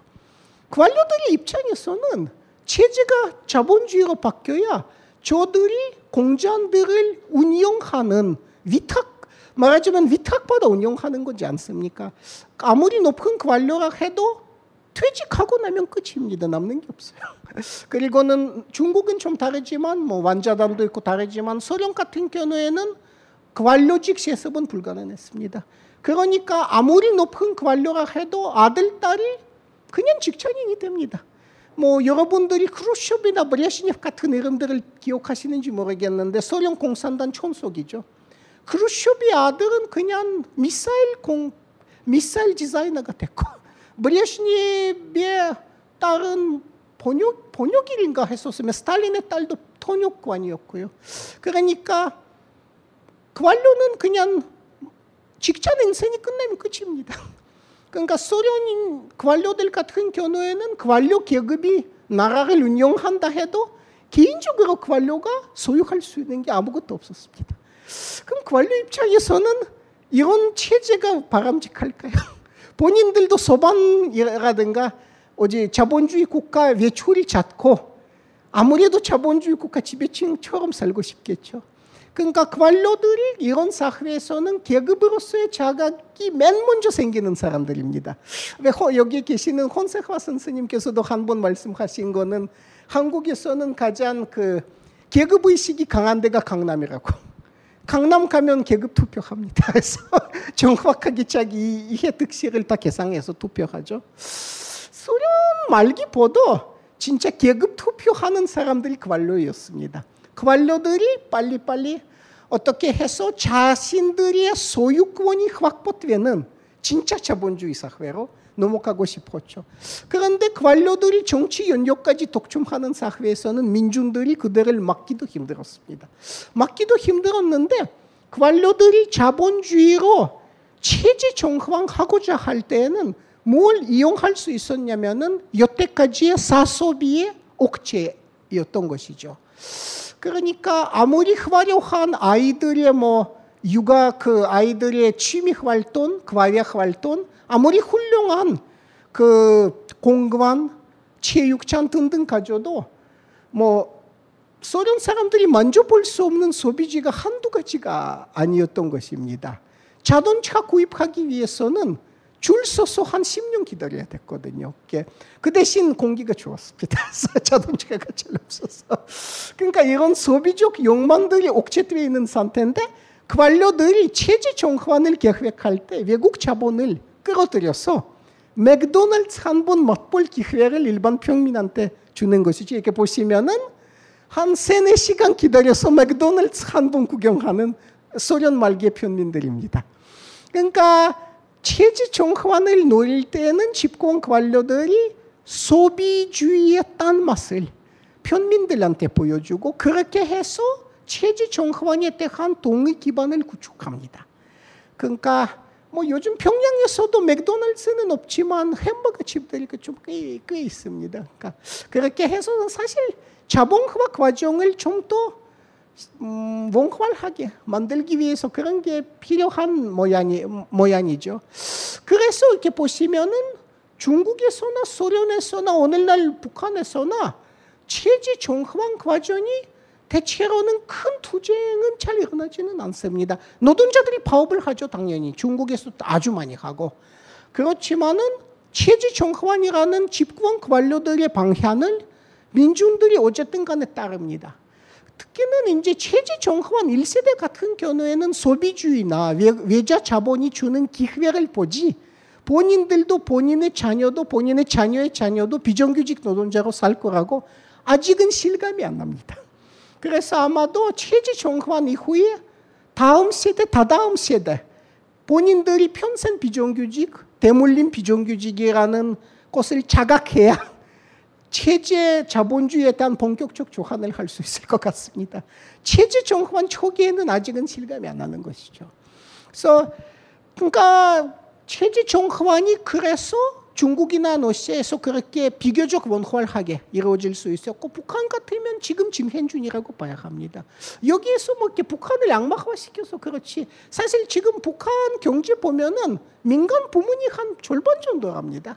그러니까 민영 기업. 한 절반 정도랍니다. 지금도 혼합 경제죠. 그러니까 은근슬쩍 그냥 체제 정황하고 있다고 봐야 합니다. 그래서 어, 그러면은 결과적으로는 우리가 그 여태까지 그 적색 개발주의 경험을 어떻게 집약할 수 있을까요? 일단 적색 개발주의는 사회주의 지향하는 현면을 경험한 주변부, 준주변부의 특수한 개발의 형태라고 봐야 합니다. 이 형태는 지속이 어렵습니다. 지속이 어려운 이유는 개발주의를 관료들이 주도한다면 이 관료들이 어느 지점에서는 어쩔 수 없이 자본가로 병, 그 병못되기 때문입니다. 어차피 집권 세력들이 이렇게 사적 소유권이 확보되지 않은 사회를 오랫동안 견뎌주진 않아요. 그러니까 이 형태는 역사적으로는 제한된 시기에 일어날 수밖에 없는 것이죠. 길어야 한 칠십, 팔십 년 정도 이렇게 제한된 시기에 일어날 수밖에 없는 것이죠. 이 비시장적인 개발주의는 처음에 사회주의라는 간판을 내걸지만은 실제 사회주의로 갈 리는 없습니다. 그리고 사회주의로 진착하고자 하는 급진파, 뭐 소련 같으면 트로츠키파는 대체로 도륙을 당합니다. 대체로 죽임을 당하죠.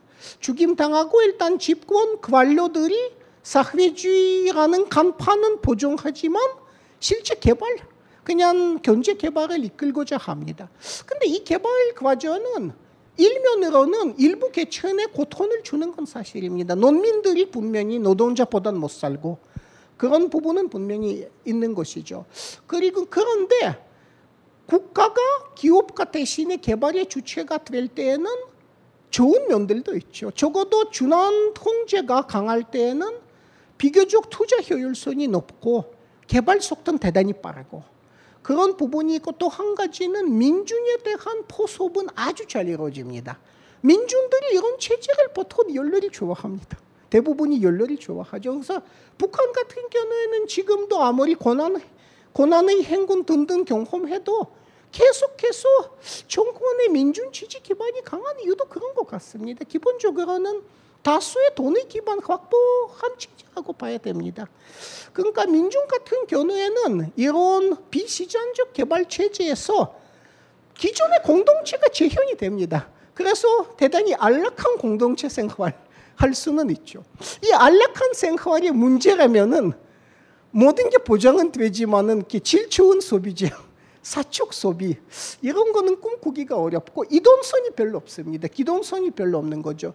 직장도 평생, 뭐 주거지도 평생, 뭐 나라를 바꿔서 자기 노동력을 시장 상품으로 삼아 나라를 다른 나라로 간다든가 이런 뭐 꿈꾸기도 어려운 이야기죠. 왜냐하면 이런 체제에서는 인간이 기본적으로는 상품이 될 수가 없습니다. 뭐 상품 못 되는 게 많, 많은 것이죠. 그래서 일면으로는 안락하지만 일면으로는 답답할 수도 있는데 어쨌든 대부분의 민중이 이 체제를 아주 좋아합니다. 민주는 좋아하죠. 민주는 좋아하는데 그 관료들한테는 그게 끝에 가서 답답해지죠. 왜냐하면 소유할 수 있는 게 아무것도 없기 때문에 결국에는 그런 소유를 원하는 윗계층이 이런 체제를 자본주의 쪽으로 끌고 가는 거죠. 그러니까 끌고 갈 때는 또 한 가지 명분이 되는 게 뭐냐면은 이런 체제는 정보통신혁명에 제대로 대응하지 못한다는 부분입니다. 그것 사실은 이 체제의 가장 큰 약점이죠. 왜냐하면은 기술 혁신의 중심이 여전히 구미권이나 일본이라면은 이 체제는 계속해서 기술 혁신, 기술 이전에 의존해야 하는 것이고 자체 기술 개발이 어려울 때가 굉장히 많습니다. 군사 부문 이외에는요. 군사 부문이 엄청난 자원들이 낭비됩니다. 또 그런데 문제는 무엇인가 하면은 그러면 이런 국가들이 그러니까 중국, 소련 등등 이렇게 체제 정화를 해도 뭔가 소비재 문제야 좋아지지만은 사실은 존속성이 없어지기는커녕 더 강화되는 것이죠. 기술 존속도 그렇지만은 이제는 핵심부의 자본시장에 또 존속되는 또 핵심부의 소비시장에 존속되는 또 새로운 형태의 존속성이 나타납니다. 그러니까, 그러니까 체제 정화는 그 관료들한테 대단히 좋아요. 자본가로 변신되니까. 한데 사회는 또 새롭게 종속적인 주변부로 재편이 되어서 또 새로운 문제들을 낳게 되어 있습니다. 그래서 또 민중들의 입장에서 보면은 소비, 사, 사적 소비를 늘릴 수 있지만은 한국처럼 원자화된 개인이 출현이 되고 많이들 이제는 그런 부분 아파할 수밖에 없는 것이고 한국처럼 계약직 비정규직이 그대로 이제 출현되는 것이죠. 그러니까, 그러니까 사회로서도 종속의 문제가 재현되고 개인으로서도 불안정성이라든가 고립 등등의 문제가 재현이 되고 그러니까 결국에는 지금 자본주의로 체제 정황한 구소련의 계승국가나 중국도 어느 시점에는 아마도 적색 개발주의 경험을 재평가하고 그래도 수정할 확률도 없지 않아 있다고는 전 생각합니다. 그리고 조금 더 넓은 시치와에서 우리가 적색 개발주의 경험을 본다면은 우리는 지금 이 경험을 그대로 모방할 리도 없고 모방할 필요도 없고 뭐 모방하자는 건 전혀 아닙니다만은 이 경험이 우리한테 보여주는 부분이 그래도 굉장히 귀중합니다. 고도로 발전된 사회는 사적 자본이 아닌 국가가 주체가 되어서 공유화, 국유화된 이렇게 산업 발전을 할 수 있다는 부분을 우리가 알게 된 것이죠. 그러니까 비시장적인 산업 사회가 가능하다는 것을 우리가 알게 된 것이죠. 그러니까 적색 개발주의의 그 사회를 우리가 지금 미화할 필요는 당연히 없습니다. 당연히 없는데 비시장적 사회가 가능하다면 옛날에 중국, 소련, 북한 사회보다 더 민주적이고 개인의 권리가 더 잘 보장된 비시장적 사회의 건설도 가능하지 않을까. 이런 문제를, 이 문제의식을 우리가 질 수 있는 거죠. 우리가 소련, 북한, 중국 경험에서 볼 수 있다는 것이 사기업이 없어도 된다는 겁니다. 사기업 대신에 국가가 경제를 운영해도 누가 뭐 이렇게 사회가 망가지진 않고 오히려 어쩜 또 빨리 발전될 수도 있다는 사실을 우리가 어제 확인할 수 있는데 그렇다면 나중에는 당 관료가 아닌 민중이 중심이 되어서 그건 비시장적인 사회를 만들어도 어찌 보면 그건 대다수한테 죽을 것이다 라는 생각을 가져볼 수가 있는 것이죠. 그러니까 그러니까 이 사회는 우리한테는 자본주의에 대한 극, 어떠한 극복에 대한 실감을 주는 겁니다. 물론 이 사회는 산업사회 극복을 하지는 못했고 친환경적이고 개인인권이 보장된 사회는 절대 아니었습니다. 한데 기업 없는 산업사회가 가능하다면 앞으로 민주니 보다 민주적이고 보다 환경 친화적이고 보다 인권적인 비자본주의적 사회를 만들 수 있다는 확신을 이런 경험에서 얻을 수 있기도 하죠. 그러니까 제 생각에는 우리가 뭐 과거 경험을 미화할 건 없지만 배울 건 배워야 할 것 같고, 그리고 어쨌든 간에 자본주의 극복이 기술적으로 가능하다는 사실은 우리한테 여전히 영감을 주는 게 아닌가 싶습니다. 뭐 이런 말로는 이제 제가 제 시간 거의 고갈이 된 것 같아서 제가 너무 장황하게 떠들어서 죄송합니다. 하여튼 들어주셔서 감사합니다.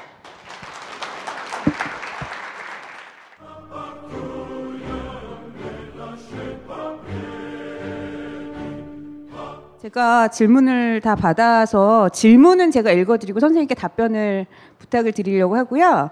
한 질문은 다섯 개 정도로 지금 압축해 정리를 하려고 하는데요. 어, 첫 번째 질문부터 말씀드릴게요. 어, 적색 개발주의 하에서 독서 활동이 매우 활발했다고 하셨는데 읽을 수 없었던 금서는 어떤 책들이었는지 궁금합니다. 네. 예. 뭐 여기만큼 좀 있었죠. 그래서 여기도 금서들이 한두 가지 아니, 아니듯이요. 읽을 수 없는 책들은 대체로 체제를 노골적으로 비판하는 뭐 예컨대는 솔제니친의 수용소 군도라든가 이런 거는 금서였습니다. 노골적 체제 비판이 아닌 경우에는 금서는 아니었고요. 단 민중적으로 보급되지는 않았습니다. 예를 들어서 제가 중학교 때 이렇게 경제사 이런 데 관심이 있어갖고 케인스를 읽고 싶었는데 그 존 마이너드 케인스, 그건 금서는 아니었는데 번역은 돼서 한 수백 부 정도 나왔습니다. 그래서 도시 레닌그라드, 제가 살았던 도시에는 한 부, 두 부 정도만 있었습니다. 그래서 읽으려면 읽을 수는 있었지만 중앙 도서관 가서 회원증 그 관람증 받고 거기 안에서 빌려주지는 않고 그냥 도서실에서 읽을 수 있었습니다. 그러니까 체제의 노골적으로 적대적인 조서들은 일단 금서였지만 그 금서는 아, 정식 이름이 뭐였느냐면 특수 보관 자료였습니다. 재미있게도 한국 대학에서도 똑같은 연출이 있었던 걸로 기억합니다. 한국 대학들 같은 경우에는 거의 고대나 연대에서 제 기억이 맞다면 팔십 년대에 특수 보관 자료는 뭐 말크스 자본론 이런 거였거든요. 소련 같은 경우에는 특수 보관 자료는 뭐 솔제니친의 책이라든가 뭐 그런 그런 것이 특수 보관 자료였죠. 그러니까 금서란 말 쓰진 않고 특수 보관 자료 이렇게 했습니다. 예. 네. 그 질문을 나중에도 많이 주셨는데 제가 다 소화할 수 있을지 모르겠는데요. 두 번째 질문 빨리 할게요.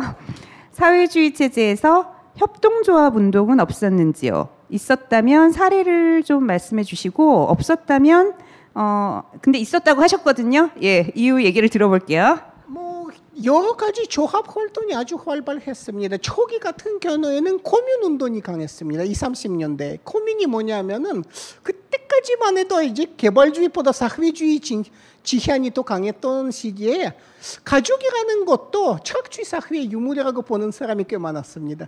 그때 조선에서도 이십, 삼십 년대 화, 화, 화제가 된 게 소련의 소위 콜론타이주의였습니다. 그러니까, 그러니까 연애 관계와 육아 관계와 동지 관계를 분리해서 연애는 다각적으로 해도 육아를 같이 하고 동지 관계 가질 수 있다든가. 그러니까 가족을 해체시키자는 운동이었죠. 그래서 코뮌으로 남녀들이 자유연애를 이렇게, 요즘은 이게 폴리아모로스, 그 뭐라 합니까? 다각연애? 이렇게 하죠.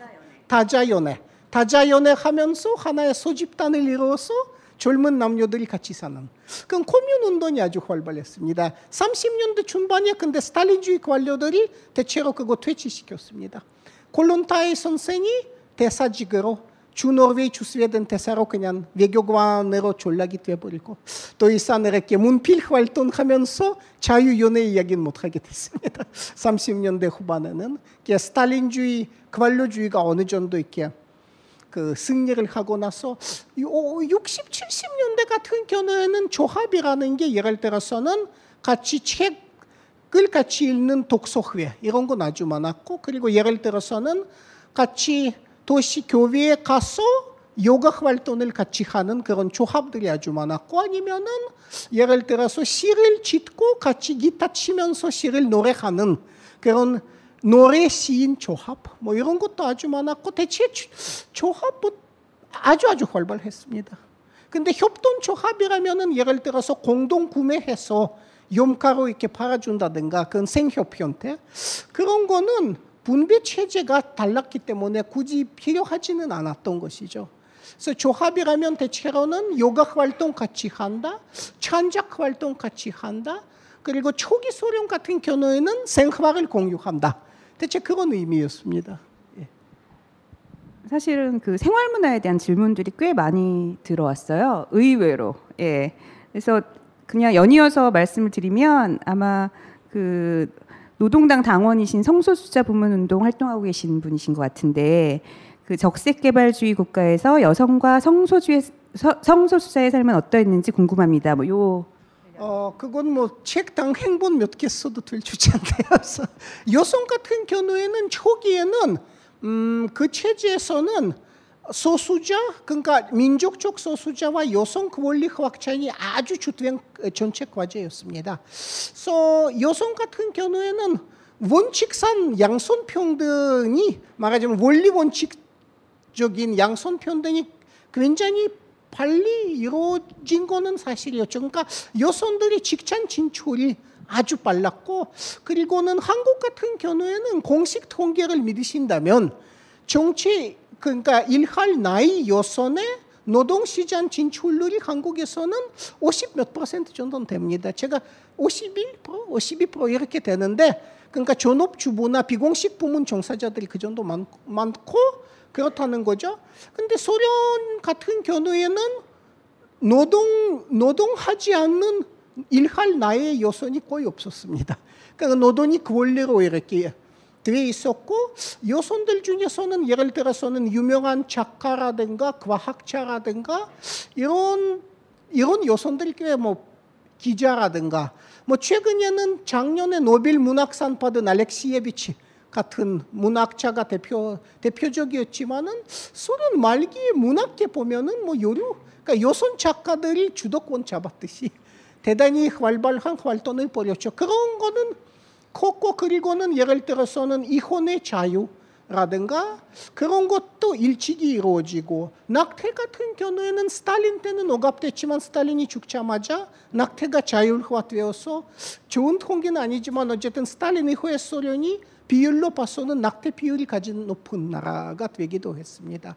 그러니까 여성, 여성 권리에 대해서 민감한 사회였지만은 문제라면은 두 가지. 하나는 정치 지도자 중에 여성 비율이 낮았다는 겁니다. 그러니까, 그러니까 여성이 유명한 학자나 작가가 많이 됐지만은 정치 지도자는 역시 올드 보이즈 클럽 형태였고요. 진짜 올드, 대체로 나이가 많은 남성들. 그리고 두 번째는 여성이 다들 직장에 다니는 사회인데, 그렇다고는 집에, 지방에서 집안을 공공, 그러니까 반반 이렇게 분담하는 문화가 정착되지 못했습니다. 그러니까 어떻게 보면 시골 공동체에서 집안일을 여성한테 무조건 맡기는 그런 시골틱한 분위기는 여전했고, 여성들한테 어떻게 보면 이중 부담이 가해졌다고 볼 수도 있습니다. 직장일도 하는데 집에 돌아와서 남편이 텔레비전 보는 사이에 여성이 요리를 한다. 뭐 이런 퇴폐적인 풍경을 자주 볼 수가 있었던 것 같습니다. 아, 성소수자 이야기하자면은 혁명 초기는 대단한 발전을 이뤘습니다. 이십 년대 초반에는 초기의 소련이 어, 동성 연애자 결혼이 가능한 세계 유일한 사회였습니다. 뭐 세계 유일한 두 가지가 아니었는데 세계 최초의 여성 대사는 바로 소련에서 탄생됐습니다. 골론타이. 그러니까 초기에는 대단한 진척이 있었지만은 스탈린, 그러니까 사회주의 지향이 약화되고 스탈린주의가 이렇게 사회를 장악하고 나서는 동성 연애에 대한 형벌이 다시 도입되는, 그러니까 제정노 씨에도 동성연애에 대한 형벌이 있었습니다. 그게 제도입이 됐던 거죠. 그러니까 퇴행적인 모습이 다시 보이기 시작한 겁니다. 그러니까 어떻게 보면은 스탈린 죽고 나서도 그런 게 풀리지는 않고, 그러니까 계속해서 선소수자 억압이 지속되었던 것이 적색 개발주의의 수많은 문제점 중에 아마 하나라고 봐야 할 것 같습니다. 단 소련 초기에는 동성연애에 대해서 대단히 개방적인 분위기이었다는 것은 뭐 희망적인 요소라고 봅니다. 예. 그러니까 선생님이 빨리 말씀해 주셔가지고 제발 읽어주세요. 예. 하나 있었는데 아마 사, 오학년들 학생들이랑 조지 오웰의 동물농장을 읽으시나 봐요. 그래서 그 동물농장에서 풍차가 상징하는 게 적색 개발인지, 아마 그래서 그 풍차를 처음 제안한 건 그 돼지 스노볼 트로츠키가 아닌가 뭐 이렇게 질문해 주셨어요. 예. 예, 대체가 오웰 같은 경우에는 원래는 뭐 아나키스트와 트로츠키주의, 아나키즘과 트로츠키주의 이렇게 봉, 그 결합된 아주 재미있는 사고 방식 중인 사람이었는데 공실한 좌파였죠. 근데 오웰이 소바나 내전 때 스탈린주의의 그런 억압선에 직면해갖고 그, 그 부분에 대한 본인의 아픔을 끝까지 이렇게 극복하지 못하고, 스탈린주의는 뭔가 그다지 뭐 점령 야욕이라든가 이런 게 많지 않았던 체제였지만 오웰이 그 개인적인 경험으로 인해서 스탈린주의는 파시즘 못지않은 커다란 위험으로 본 부분은 있었습니다. 그래서 동물농장도 그렇고 천구백팔십사년 거기에서 보면은 역시 트로츠키를 모델로 하는 주인공이, 주인, 주인공이 나타나고 동물농장이 그랬다고 봅니다. 동물 논장의 모델도 소련 삼십년대 말기에 어, 삼십년대 후기의 소련이라고 생각 생각해야 합니다. 그러니까 오웰 같은 경우에는 그렇게 소련을 풍자하는 이유는 기본적으로 스탈린주의 관료들의 현면 배신에 대한 아픔이 아닌가 싶습니다. 그리고 그런 현면을 관료들이 배신했던 건 사실입니다. 사실이고. 그것에 대한 오웰 선생의 아픔도 저는 이해가 되지만은, 근데 한 사회는 현면 이상에 대한 태도만으로는 또 판단하기가 좀 힘듭니다. 사회는 어쨌든 간에 비록 현면은 배신되어도 사회는 계속 살아가고, 어쨌든 혁명을 경험한 사회인 만큼 그만큼은 또 장점들도 분명히 있을 수가 있는 거죠. 그러니까 오웰 시각을 저는 이해하지만 그 시각만이 절대 진리라고도 보기가 조금 힘든 것 같습니다. 어, 지금 이제 마지막 질문인데, 그 마지막 질문은 강의 내용하고 많이 연결되어 있는 거여서요. 읽어드릴게요. 강의 중에 위로부터의 개혁이 인상적이었습니다. 어, 러시아에서 권력이 세습이 가능하도록 관료들이 체제 전환을 위해 외국 자본을 점진적으로 끌어들이고 자본주의 체제의 단맛을 평민들에게 보여주었다고 하셨습니다. 그런데 이미 권력이 충분히 세습 중인 북한은 왜 외국 자본을 끌어들이고 민간 부분의 비중을 늘리고 있는 건가요? 네. 글쎄, 북한 같은 경우에도 외국, 거의 가고 싶은 외국 자본이 많지가 않아서 문제죠. 가도 이제 예를 들어서는 휴대폰, 그 휴대통신, 이동통신, 오락콤, 이집트 자본은 거기에 들어가도 이게 이윤을 어떻게 성황해야 하는지라든가 이게 금융 체제가 가해지는 과정에서는 외국 자본은 이윤 성황이 어렵습니다. 그래서 가고 싶은 자본이 그다지 많진 않지만 북한 같은 경우는 중국 자본이 많이 가고, 뭐 대체로는 특히 평양에서는 말하자면 소비의 단맛을 중산층한테 이렇게 과시하면서 점차, 점차적인 자본화에 대한 중산층의 돈의 기반을 구축한다고도 볼 수 있는 것 같습니다. 저는 평양에 못 갔습니다. 가고 싶지만 한국 여권인지라 이렇게 쉽게 갈 수는 없습니다. 못 갔는데 직접 보진 않았고, 동료 이야기, 그러니까 자주 가는 이 동료 이야기 들어보면은 맥도날드를 못 봤대요. 근데 맥도날드는 모르겠는데 햄버거 집이나 피자 집이 좀 있다고 합니다. 그러니까 말하자면 그런 외국품의 소비의 단맛은 중산층들한테 보여주고, 커피숍 뭐 이런 거, 그리고 말하자면은 계속해서 이 방향으로 나아가는 게 대부분에게 이제 생활 수준 향상 효과가 있다는 확신을 심어주려고 북한 관료들도 하는 것 같습니다. 근데 실제로는 중국식 그 자본화 같은 경우에는 초기 단계에서는 농민에 대한 착취가 다소 어, 이렇게 줄어듭니다. 농민들한테는 이제 형물세만 거두고 그 다음에 대부분의 수확물을 남겨주고 해서 실제로는 자본화 초기 단계에는 산단수가 생활 수준이 좀 높아지기도 합니다.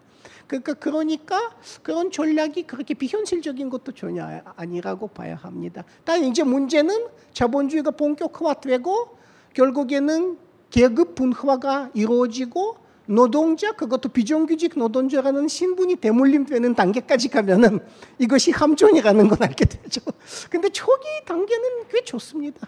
이제 대부분은 빈곤한 사회에서는 조금이라도 생활 수준이 높아지면 벌써 그게 큰 혜택으로 느껴지고 하니까 아무래도 좀 그런 효과가 있는 것 같습니다.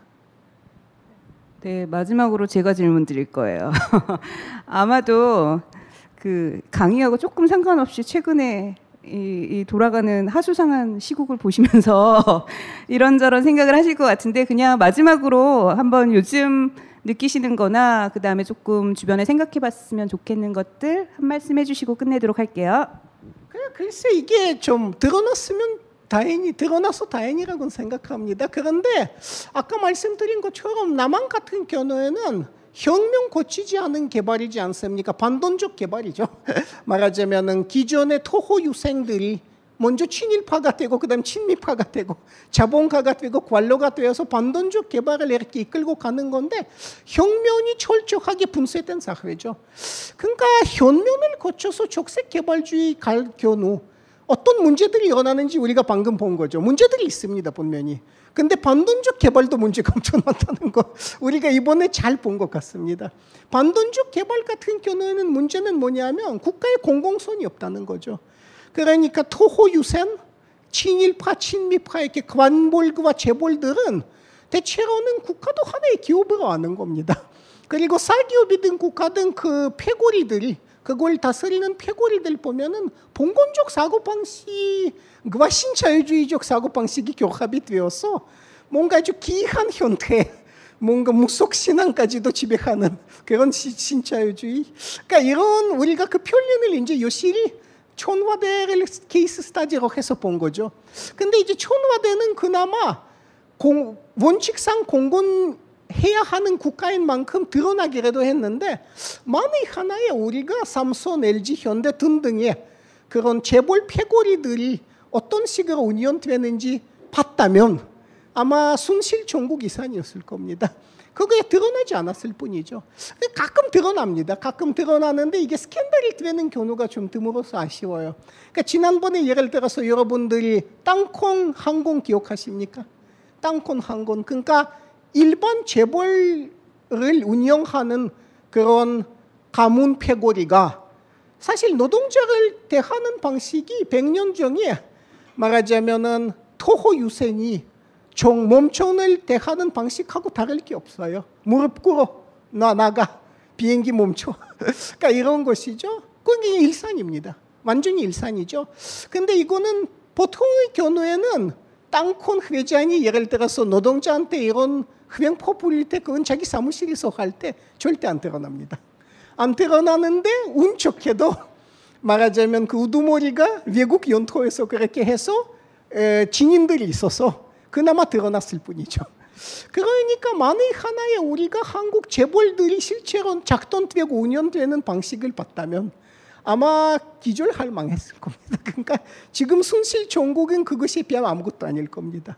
그런데 우리가 재벌들이 이제 저들의 비밀을 국가보다 훨씬 잘 지킵니다. 그건 좀 아쉬운 부분이죠. 그런데 순실 전국에서는 우리가 대한민국이 실제로 어떻게 운영되는지, 그러니까 주식회사 대한민국 운영 방식을 아주 여실히 들여다볼 수가 있어서 학습 효과가 컸다고 생각합니다. 근데 여기서 한 가지 학습됐으면 좋겠습니다. 제가 이제 한국 정치를 제 눈으로 본 것이 구십 년대 초반부터입니다. 그러니까 제가 지금은 예를 들어서 노태우 자녀 관련 비리 의혹은 기억하죠. 소통령 김현철을 기억하죠. 제가 그때 한국에 있었으니까. 그 다음에는 아, 그 뭐 삼 홍삼 홍삼 게이트. 김, 김대중의 아들 셋이 다 감옥에 가는 그거 기억하죠. 노건평과 바다 이야기도 기억하죠. 그 다음에 이후에 회초한 이 이명박 이명박이 어, 형 이삼드 감옥 가는 것도 기억하죠. 여태까지 제가 한국에서 본 대통령들 중에 어, 친척 발호가 없는 경우는 없었습니다. 다들 친척들이 이제는 그러니까 그 권력이 접근이란 재화를 돈으로 안 바꾼 사람이 그런 바보가 어디 있겠습니까? 그러니까 그 권력에 대한 사적 접근이 재화가 되는 사회, 그 공공성이 없는 사회에서는 대통령 친인척 비리가 필수적입니다. 없어서 안 되는 거죠. 그러니까 누가 대통령이 되든 간에 재벌들이 바로바로 바로 중간 브로커를 찾기 시작할 겁니다. 그렇게 안 하면 재벌을 할 수도 없는 거죠. 그러니까, 그러니까 우리가 분명히 알아야 하는 것은 지금은 순실 전국 보고 나서 알아야 하는 것은 그 다음 대통령이 뭐 반씨가 되든 안씨가 되든 문씨가 되든 하여튼 누가 되든 박씨가 되든 간에 거기에서도 분명하게 대통령 되자마자 재벌들이 맨 먼저 할 것은 브로커 모색일 거고요.